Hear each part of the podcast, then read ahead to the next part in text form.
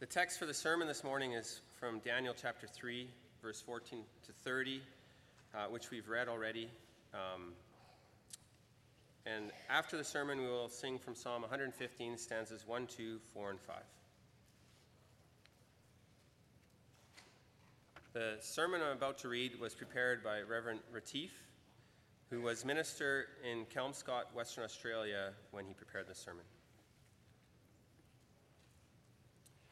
Beloved congregation of our Lord Jesus Christ, do you know the story of the Tower of Babel? In Genesis chapter 11, where the people said, Come, let us build ourselves a city and a tower with its top in the heavens, and let us make a name for ourselves, lest we disperse over the face of the whole earth. Genesis 11, verse 4. The Lord then confused their language and their plan to build the city of Babel miscarried. Therefore, they called the city Babel. Babel means confusion. That city, Babel, was the beginning of the kingdom of Nimrod in the land of Shinar.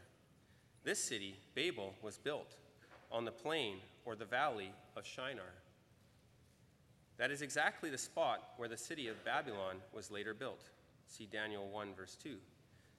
Babylon also means confusion Babylon was also built in the land of Shinar, and the image which King Nebuchadnezzar was, has erected was set up in the very same value, valley. See uh, Daniel 3, verse 1, where the Tower of Babel was once built. Now, there is not only a geographic and historical link between Babel and Babylon, but also a symbolic link and a spiritual link. The very intention of King Nebuchadnezzar was setting up this massive golden image in the valley of Shinar was the same as the Tower of Babel. Come, let us build ourselves a city and a tower with its top in the heavens, and let us make a name for ourselves, lest we be dispersed over the face of the whole earth. It was the dream of Nimrod and his kingdom, and the dream of Nebuchadnezzar, a united, glorious kingdom that will last. Yes, First, the God of heaven revealed to Nebuchadnezzar his plans. God revealed to the king of Babylon what will happen to his kingdom and the kingdoms after him, and that he will set up his kingdom, which will make an end to all kingdoms of this world. God will establish his kingdom, which will last forever.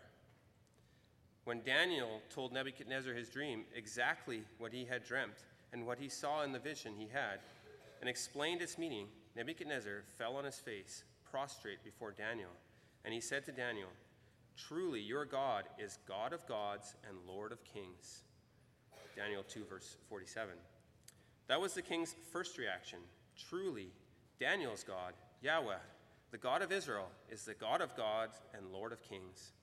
For none of the wise men of Babylon and none of their gods could reveal this. But afterwards, Nebuchadnezzar was not satisfied with the revelation which the God of heaven had given to him. The more he pondered about it, the less he must have liked it. His first reaction of adoration and amazement about this miraculous revelation made place for rebellion. For just think about it what did Daniel say? Your kingdom, Nebuchadnezzar, will not last. There will come an eternal king sent from heaven who will grind your kingdom to powder and blow it away. Nebuchadnezzar did not want to accept this. It is over against this interpretation of the dream, over against this revelation from God, that Nebuchadnezzar now comes with a counter dream, a dream of his own imagination.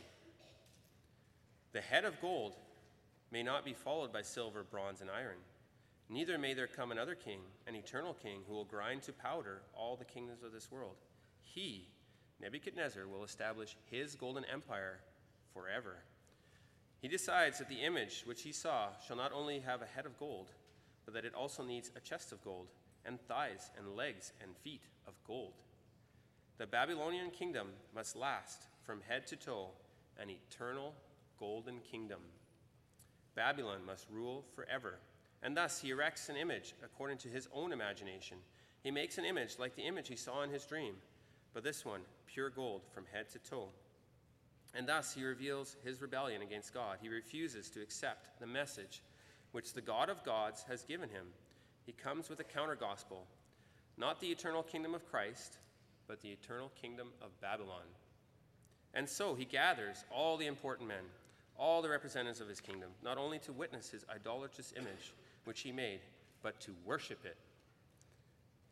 Instead of bowing before the God of gods and accepting his word, all men will now have to hear the command of Nebuchadnezzar and bow before the image of his own invention, the image of an eternal golden empire of which he is the head.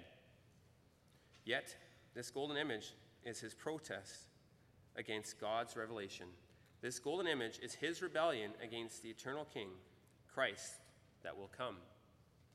Now, all the important men in his kingdom were aware of this. The news of the dream and its interpretation must have spread like fire throughout the whole kingdom. And so everyone understood that this image is in which not only the head, but the whole body was of gold, was open rebellion against the God of gods, against what the God of gods has revealed. This image also displays the riches and splendor of Babylon, for it is an immense image out of pure gold, an astonishing quantity of gold. But more importantly, it is a counter gospel over against the eternal kingdom of Christ that has been revealed by the Lord. This rebellion of Nebuchadnezzar against God, in which he wants to equal himself with God, is also described in Isaiah 14. There in that chapter, the prophet spoke about the king of Babylon, saying, How you are fallen from heaven, O day star, son of dawn! How you are cut down to the ground, you who laid the nations low! You said in your heart, I will ascend to heaven, above the stars of God. I will set my throne on high. I will sit on the mount of the assembly. In the far reaches of the north, I will ascend above the heights of the clouds. I will make myself like the Most High. But you are brought down to Sheol, to the far reaches of the pit. Isaiah 14, verses 12 to 15. The king of Babylon, says Isaiah, wants to exalt his throne above the stars and be like the Most High. Yes, all the nations were gathered to worship the image which he had made, the massive, impressive, glorious image of his eternal golden empire that will reach to the stars. Yes, it is still the same theme that started with the Tower of Babel. Let us unite ourselves in a mighty city and kingdom that reaches to the heavens. Let us make a name for ourselves that will not perish. Dear congregation, that remains the aim of Babylon also in our day a counter gospel over against the gospel of Christ's kingdom. It is before this idolatrous image that the three companions of Daniel are summoned to bow and refuse to bow. I proclaim God's word to you with this theme the golden image and the fiery furnace. We will note the idolatry of Babylon, the trial of persecution, the steadfast progress of God's kingdom. The idolatry of Babylon. This golden image of Nebuchadnezzar in the valley of Shinar returns in the book of Revelation. We read it this morning in Revelation chapter 13. The mark of the beast is to worship that image. King Nebuchadnezzar saw an image the head of gold, that was the Babylonian Empire, the breasts and arms of silver, that was the Medo Persian Empire, the belly and thighs of bronze, that was the Grecian Empire, the legs and feet of iron and clay, that was the Roman Empire. These four world empires, which would follow the one after the other, stretch from the time of the Babylonian Empire up to the first coming of Christ. Our Lord Jesus Christ was born in the time of the Fourth Empire, the Roman Empire, as Daniel foretold. It was also in the time of the Roman Empire that Christ rose from the grave and ascended to his throne. The crowning of our eternal King took place at his ascension. That was the start of his eternal reign. That was the stone that struck the image at, his, at its feet. But then, the same four world empires are also described in Daniel chapter 7, where they are portrayed as four beasts. There in Daniel 7, the beastly character of the world empires are pictured. They devour everything like ravenous beasts, especially as they act against Christ and persecute the saints. The first beast looked like a lion, that is Babylon. The second, like a bear, that is the Medo Persian Empire. The third beast looked like a leopard with four heads, that was the Greeks. And the fourth beast was different from the other, a vicious monster with ten horns and iron teeth. That was the Roman Empire. One that spoke much blasphemy against God, the God of heaven, and persecuted the saints even more.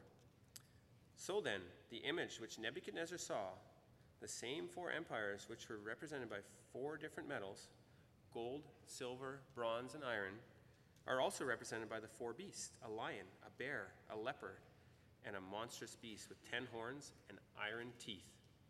But then these four beasts return in Revelations chapter 13. The Apostle John sees a beast that rises out of the sea. It has seven heads, looks like a leopard, has feet like a bear, and a mouth like a lion, a terrible beast with ten horns that speaks blasphemy, just like the fourth beast in Daniel 7. And so the four beasts of Daniel chapter 7 are all combined as the one beast in Revelation 13.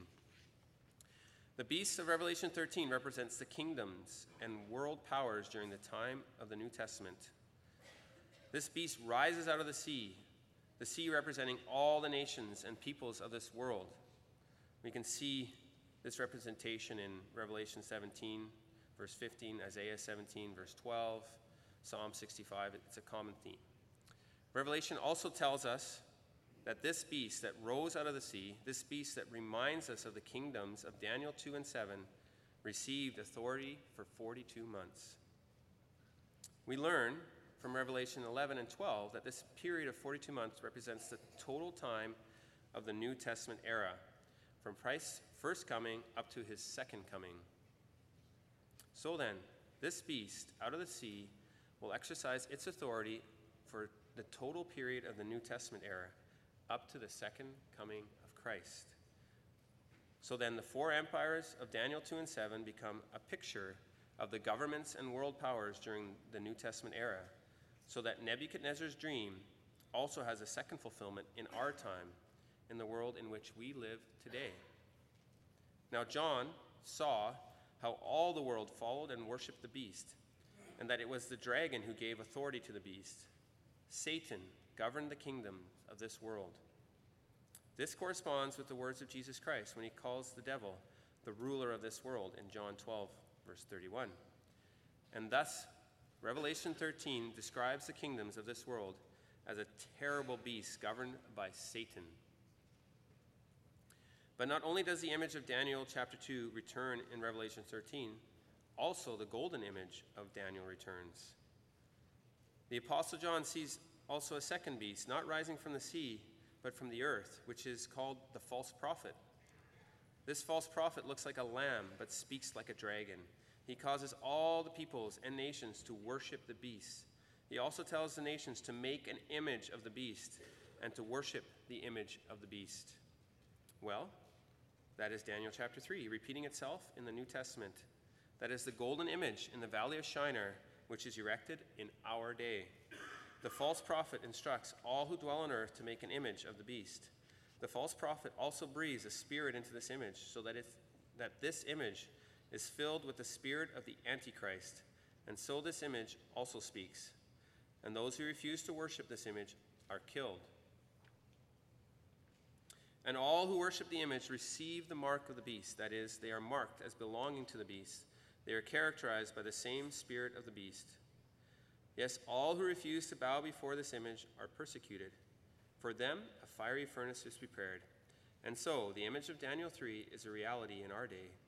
It's an idol in the image of man, representing Nebuchadnezzar's dream of the golden era that will last Babylon over against Christ and his kingdom.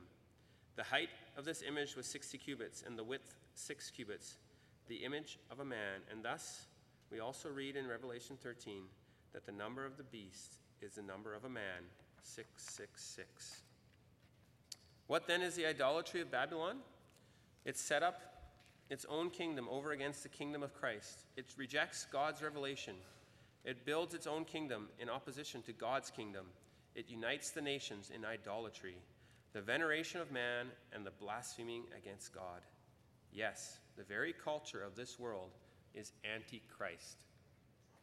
Yes, the idolatry of Babylon is the very culture of our own day. All who are living in this world are worshiping the beast.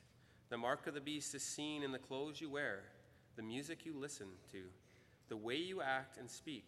The mark of the beast is seen in the spirit that characterizes this world. Dear congregation, we, are, we either belong to Christ and his kingdom, or we bow before the beast in his image. Now, for those who refuse to bow before the image of the beast, there is indeed a fiery furnace prepared. We note in the second place the trial of persecution.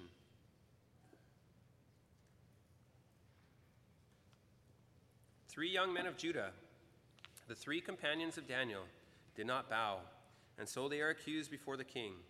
It seems as if Nebuchadnezzar wants to give them a second chance when he asks, Is it true, O Shadrach, Meshach, and Abednego, that you do not serve my gods or worship the golden image that I have set up?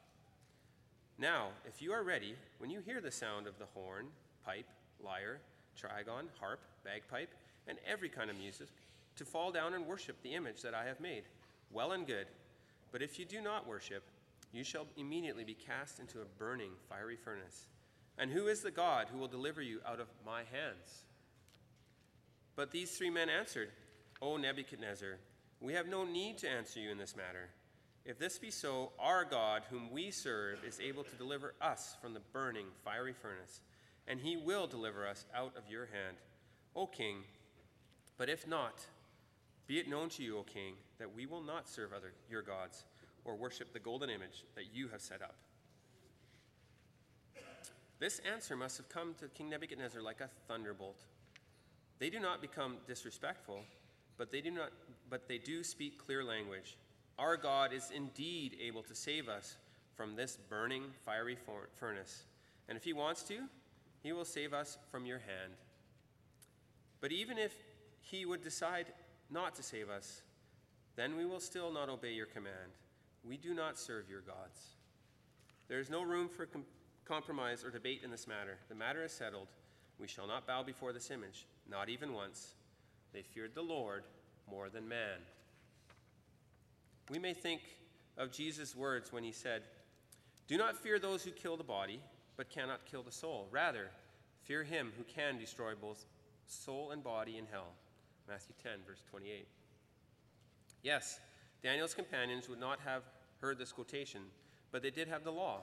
You shall have no other gods before me.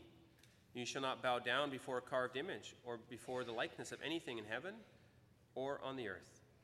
Such passages of Scripture were fixed in their minds. Yes, they feared the Lord. Obedience to the Lord and to his word was more important to them than their own life. Dear congregation, what caused them to stand in such a fiery tri- trial?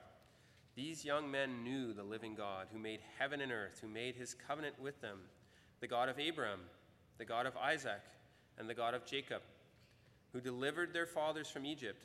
These men, Shadrach, Meshach, and Abednego, also believed the vision and its interpretation.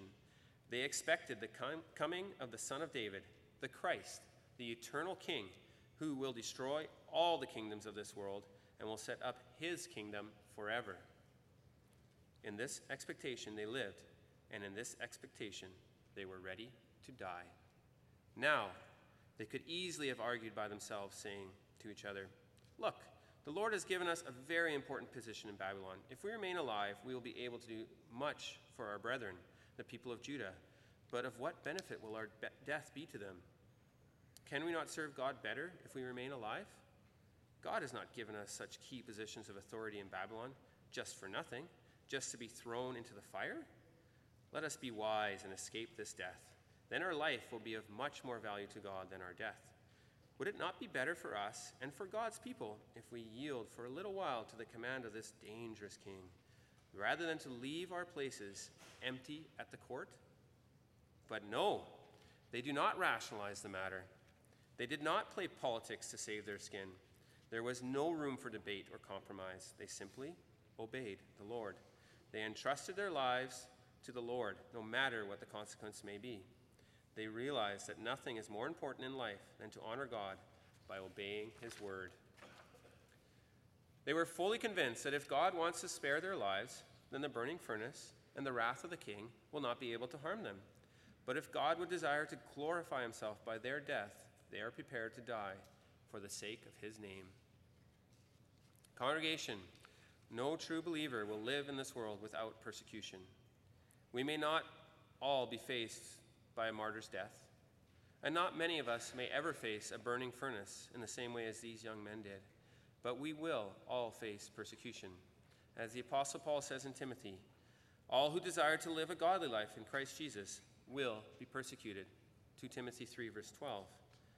We may not all be persecuted with physical violence, but our name will be despised in this world. All who follow Christ is called to deny themselves and share in the shame of the cross. The persecution often takes the form of slander, as our Lord Jesus said to his disciples Blessed are you when others revile you and persecute you and utter all kinds of evil against you falsely on my account. Matthew 5, verse 11. This persecution is also instigated by the false prophet. It comes from the false church and also from false brethren. The false church works together with the world powers and governments this, of this world in persecuting the saints, as we read in Revelation. Here in this text, the focus on, is on the persecution of the world, but as we learn from other passages, it includes also the false church, which is counted part of this world and of Babylon. In Babylon, the beast and the false prophet are united. Dear congregation, as long as the church finds herself in this world, we need to flee from the idolatry of Babylon, fearless of what governments or institutions may demand of us. When the government would try to enforce their own secular curriculum in our schools, we may not bow or compromise. When the government would force doctors to, to apply abortion on request, a Christian doctor may not bow his knees before this image of the beast. When governments enforce unisex and homosexual agendas, we may not bow. We may not cling to this earthly and fading life and seek to protect our lives by rationalizing matters and with smart arguments. We need to confess our Lord Jesus Christ openly and plainly in the face of a secular world where the truth of God's word is no longer tolerated but blasphemed and scoffed at. We need to fix our eyes on Christ and his kingdom without compromise. For in Christ's kingdom, there is no room for compromise with the word.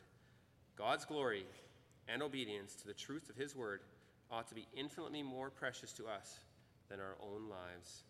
For as Christ said, Whoever would save his life will lose it. Whoever loses his life for my sake will find it. Matthew 16, verse 25. The Epistle of the Hebrews also recommends the faith of these three men to us where it says that they, through faith, quench the violence of fire. Hebrews 11, verse 34. Dear congregation, it is the hope of a better life that makes us willing to leave this world behind. It is the living hope of the coming of the eternal kingdom of Christ in glory that makes us fearless in the face of death. As Hebrew 11, verse 35 also says, some were tortured, refusing to accept release, so that they might rise again to a better life in the hope of a better resurrection, in the hope of eternal life and of eternal inheritance, we are willing to lose this life. Yes, the promise of an eternal kingdom and inheritance was implanted in the hearts of these men. They expected Christ coming, who will crush to pieces all the kingdoms of this world. And so, by faith in God's promises, they overcame. Brothers and sisters, we need to contemplate the glory which has been promised to us, so that this world may become cheap to us, and we may be prepared, when necessary, to seal our confession with our blood. These young men did not fear the king's command, for they knew the Almighty, the God of Israel. Dear congregation, this history also serves for our instruction and encouragement. We are indeed living in Babylon, and we too will face the persecution of Babylon. The Lord calls us to steadfast obedience to his word and to flee the idolatry of Babylon. But let us also note the outcome of this history. King Nebuchadnezzar was furious. He commanded that they heat the furnace seven times more than it was usually heated. He commanded some of his strongest and bravest men to bind Shadrach, Meshach, and Abednego and cast them into the burning furnace. Then even those strong men who had to come close to the furnace fell down dead. But these three men walked freely in the midst of the furnace. Then, instead of three men, there were four. And the king said in astonishment, Look, but I see four men unbound walking in the midst of the fire, and they are not hurt. And the appearance of the fourth is like a son of the gods. Verse 25. In astonishment, he now calls these men servants of the Most High God. This confession did not last very long. It was not a true conversion, but when it pleases God, he forces such a confession even from the lips of his greatest enemies. The great heathen king Nebuchadnezzar has to confess that there is no God in Babylon, no living God, who is able to save like this God, the God of Shadrach, Meshach, and Abednego. He even commands that in all his kingdom, everyone has to honor this God, the God of these captives of Jerusalem. And then the king promoted Shadrach, Meshach, and Abednego in the province of Babylon. Yes, God honored and rewarded his servants for their steadfastness and faithfulness, even in the midst of Babylon. And he honored them before the eyes of all their enemies, who were previously so quick and eager to accuse them before the king. God sent his Son, the angel of the Lord, to protect his servants. With the Son of God at their side, there was no place on earth as safe for them as in the midst of the burning furnace. Not even the smell of smoke came on their clothes. Yes, it was the Son of God who often in the Old Testament appeared as the angel of the Lord, he who, would become the Christ. He who would reign on the throne of David forever showed himself for one moment to the king of Babylon.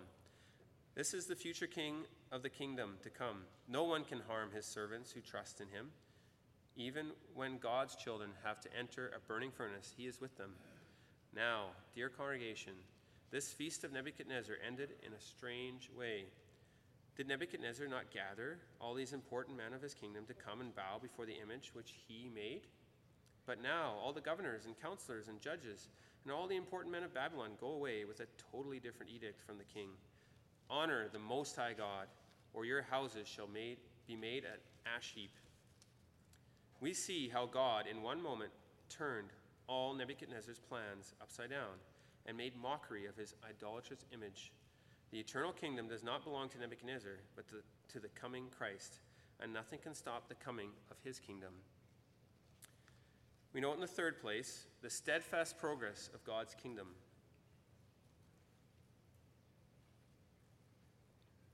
It is now the third time that Nebuchadnezzar suffers defeat before the God of heaven. Yes, he thought that he had the victory when he captured God's people in Jerusalem and placed the holy vessels of God's temple in the temple of his own God. A trophy of victory over the God of Israel, he thought. But now he suffers one defeat after the other in this spiritual warfare. For first of all, his plans to turn the sons of David's house into true Babylonians have utterly failed. They do not defile themselves with the food or customs of Babylon. In the second place, all his wise men and all the prophets of Babylon were exposed. There is no revelation in Babylon, no one to tell and interpret the dream. They had to acknowledge the gods do not dwell with us, but the God of heaven does speak, and he proclaims the future. Daniel, a servant of the living God, came with the revelation from God and proclaimed to the king the eternal kingdom of Christ, which will put an end to the kingdom of Babylon and all the kingdoms of this world. And now, the third blow three men who refused to worship the image which Nebuchadnezzar made, and a most spectacular miracle to prove the power of their God. This is the living God who protects his children even in the midst of a burning, fiery furnace. All those high and important men of Babylon went home with an astonishing story to tell, and with the warning of the king in their ears Fear this God, or your house will be made an ash heap. And so the tables were turned around. Congregation, note that this victory was not accomplished by a vast number of God's people who gathered political power in Babylon, or by any visible power that, was, that they possessed, or by great organizations who form a pressure group in Babylon, or any such power. But this unbelievable victory came by the humble and simple obedience of three men who feared the Lord. Yes, simple, childlike obedience to the clear word of God. It is in this way that the kingdom of Christ makes progress in this world. When we more and more subject ourselves to Christ and to his word, the church does not need more clever men or more influential men or more dynamic personalities or richer members or greater power. If the church is in need of any men, then the need is for holy men, faithful men who dare to stand alone, faithful men who entrust their lives to God alone. The progress of the kingdom of Christ in this world is not seen in the increase of visible power or splendor or in huge ecumenical movements or organization. No, God's people remain a small, trampled people in the midst of Babylon. The steadfast progress of God's kingdom becomes evident when a young man determines in his heart not to defile himself with the food of Babylon, and when three young men in humble, simple obedience to God refuse to take part in the idolatry of Babylon. The war between Christ and Satan is on, but it is a spiritual war fought with spiritual weapons. The battlefield was not the political arena or a show of human power, but the trial of faith in the seemingly small incidents of life. How could Daniel make such a fuss about remaining undefiled? Why should his friends not yield for a little while and bend their knees only once? Because Christ's kingdom makes steadfast progress in this world, not by the greatness of our number or the greatness of our power, but by the faithful obedience of humble servants. God uses humble men and women who shun the defilement of Babylon and flee her idolatry, and who fear the Lord to turn the kingdom of Babylon upside down. Yes, the power of, the, of Christ's kingdom does not lie in numbers or earthly splendor or might, but in holiness and righteousness. We see the coming of Christ's kingdom when young men and women refuse to bow before the image of the beast, when they refuse to receive the mark of the beast, for that is the mark of the beast, to be driven by the spirit of the beast. That is the mark of the beast, when, when the nations are building their own golden kingdom that is the mark of the beast when people are building the kingdom of Babylon over against the kingdom of Christ. Daniel refused to receive the mark of the beast on his right hand when he refused to defile himself with the food of Babylon. Shadrach, Meshach, and Abednego refused to receive the mark of the beast on their forehead when they refused to bow before the image of the beast. Congregation, we are either citizens of Jerusalem or citizens of Babylon. We cannot be citizens of both this world and the New Jerusalem. We either expect the and expect the eternal Babylon or an eternal Jerusalem, the kingdom of this world or the kingdom of Christ. We are either sealed on our foreheads as belonging to God or we are marked as worshippers of the beast that live for this world. Let us subject ourselves to Christ and his word. It will surely cause a fiery trial of persecution, for we are still facing the powers of Babylon but the Most High God is with us. Let us lift up our eyes and await the coming of the Lord Jesus Christ. God has seated him at his right hand. His is the kingdom and the power and the glory forever. Amen.